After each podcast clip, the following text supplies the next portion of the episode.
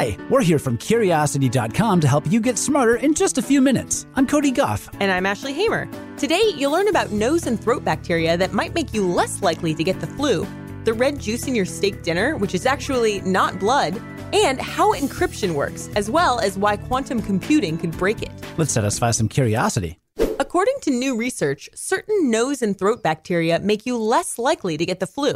And this could be big news for doctors trying to prevent the flu and secondary infections like pneumonia. This is cool because it's not just a random new study about bacteria. The researchers found a kind of thing that hasn't really been seen before. Totally.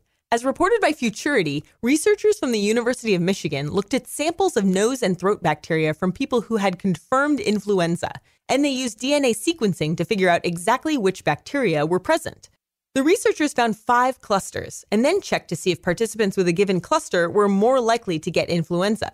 They factored in other risk factors like age, tobacco use, flu vaccination, stuff like that. What was surprising was that who had which cluster made a difference in whether they got influenza.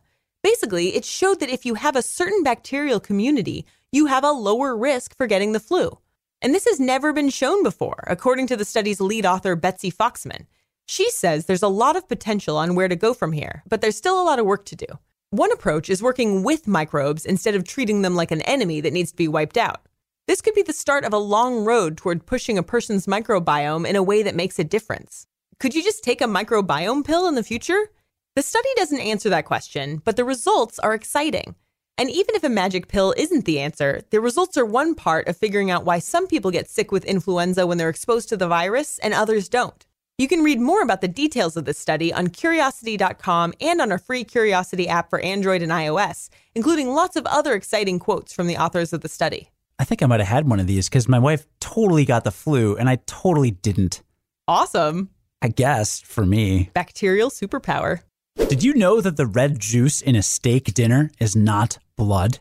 Get ready because, fellow carnivores, it's time to sink our teeth into the science of steaks. Aren't you doing like a vegetarian thing right now? I'm experimenting, okay? but I still enjoy a nice steak. Well, I certainly do. Yeah, I know. Look, I'll admit in full disclosure that the liquid you see oozing out of raw red meat does resemble blood. I think we can agree on that. Yeah but it's actually just a mixture of water and a protein called myoglobin, and it's totally safe to eat. Myoglobin's job is to help carry oxygen to muscle cells. It's naturally colored red, but it does get darker when it's exposed to heat.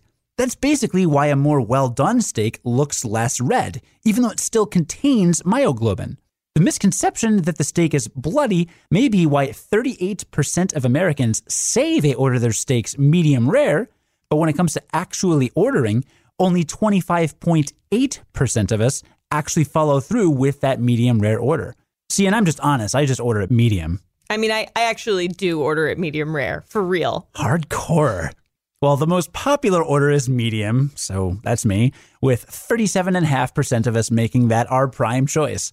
While some people are put off by the idea of quote unquote blood in their cooked food, a lot of commercial meat packers treat raw steaks with carbon monoxide to keep the red color. And that's because a lot of grocery shoppers associate the color red in raw beef with freshness. It's also worth noting that the more myoglobin a meat has, the darker or redder it'll be. And this is why some animals have red meat while others have white meat. Animals with red meat use more of their muscles for extensive activity, and therefore they have more myoglobin. Other animals, like chickens, have both white and dark meat, and you'll find most of the dark meat in their legs and wings since they're used for more physical activity. Most fish are considered white meat because floating and moving around in the water doesn't exactly require a ton of muscle use. But some fish, like tuna, swim quickly for longer periods of time, and that's why they have a darker meat. Who knew there was so much to learn about meat? And now my mouth is officially watering. Yes. Mine too. If you spend a lot of time online like we do, then you're probably at least a little familiar with encryption. Encryption is a way of encoding a message so that only authorized parties can read it and nobody can eavesdrop on the transmission. It's a great way to safeguard your privacy, so you should probably know how it works. I've got some good news and some bad news. The good news is I'm going to help you understand how encryption works. The bad news is, I'm going to tell you about how quantum computers could blow the security of encryption wide open. Although the other good news is that nobody will probably be able to actually make a working quantum computer until at least 2025. They're trying so hard, but it's it's not it's not getting anywhere fast. I mean, I'm rooting for them, but I mean, you know, every encrypted thing ever will basically be vulnerable once Yeah. they're around. That is true. but we could see cat pictures way faster. So many cat pictures. First, let's talk about how encryption actually works. If you want to encrypt something, you need a cipher. That's an algorithm that turns your message into a scrambled mess of characters that can only be turned back into the original message using a special key. The internet these days uses two types of encryption. Symmetric key cryptography is the oldest. It uses a single key to both encrypt and decrypt the message. Say Beyonce and Jay Z wanted to exchange secret messages. With a symmetric key system, Beyonce and Jay Z would meet beforehand and agree on a secret key that they can use later to send messages back and forth without anyone else being able to read them. But if they can't meet up to talk about that key, or if someone wanted to eavesdrop on their secret meeting, then you might use what's called public key cryptography. It's a type of asymmetric key algorithm, since it uses more than one key, and it's the bread and butter of modern online commerce. In this case, Beyonce might tell Jay Z publicly how to encode a message to her, but only she would know how to decode it.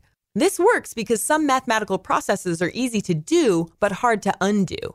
For example, Jay Z could multiply two large whole numbers and send the result to Beyonce, but an eavesdropper would have a hard time figuring out the original numbers from that final result.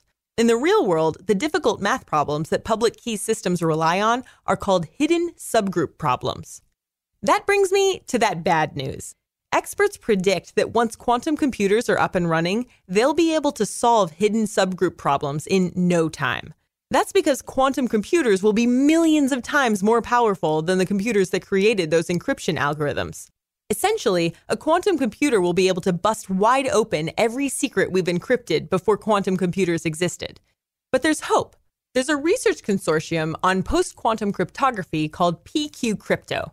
It's a group that combines the intellectual prowess of 11 different universities and companies to come up with new ways of encrypting data, hopefully without the use of hidden subgroup problems.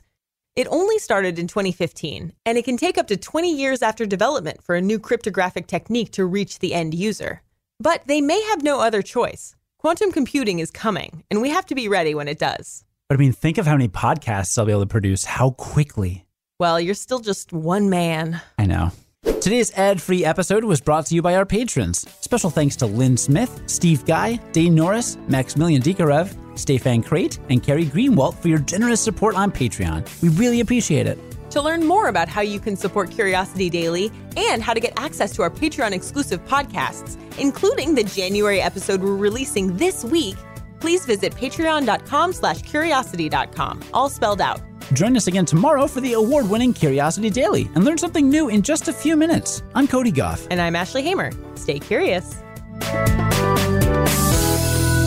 on the Westwood One Podcast Network.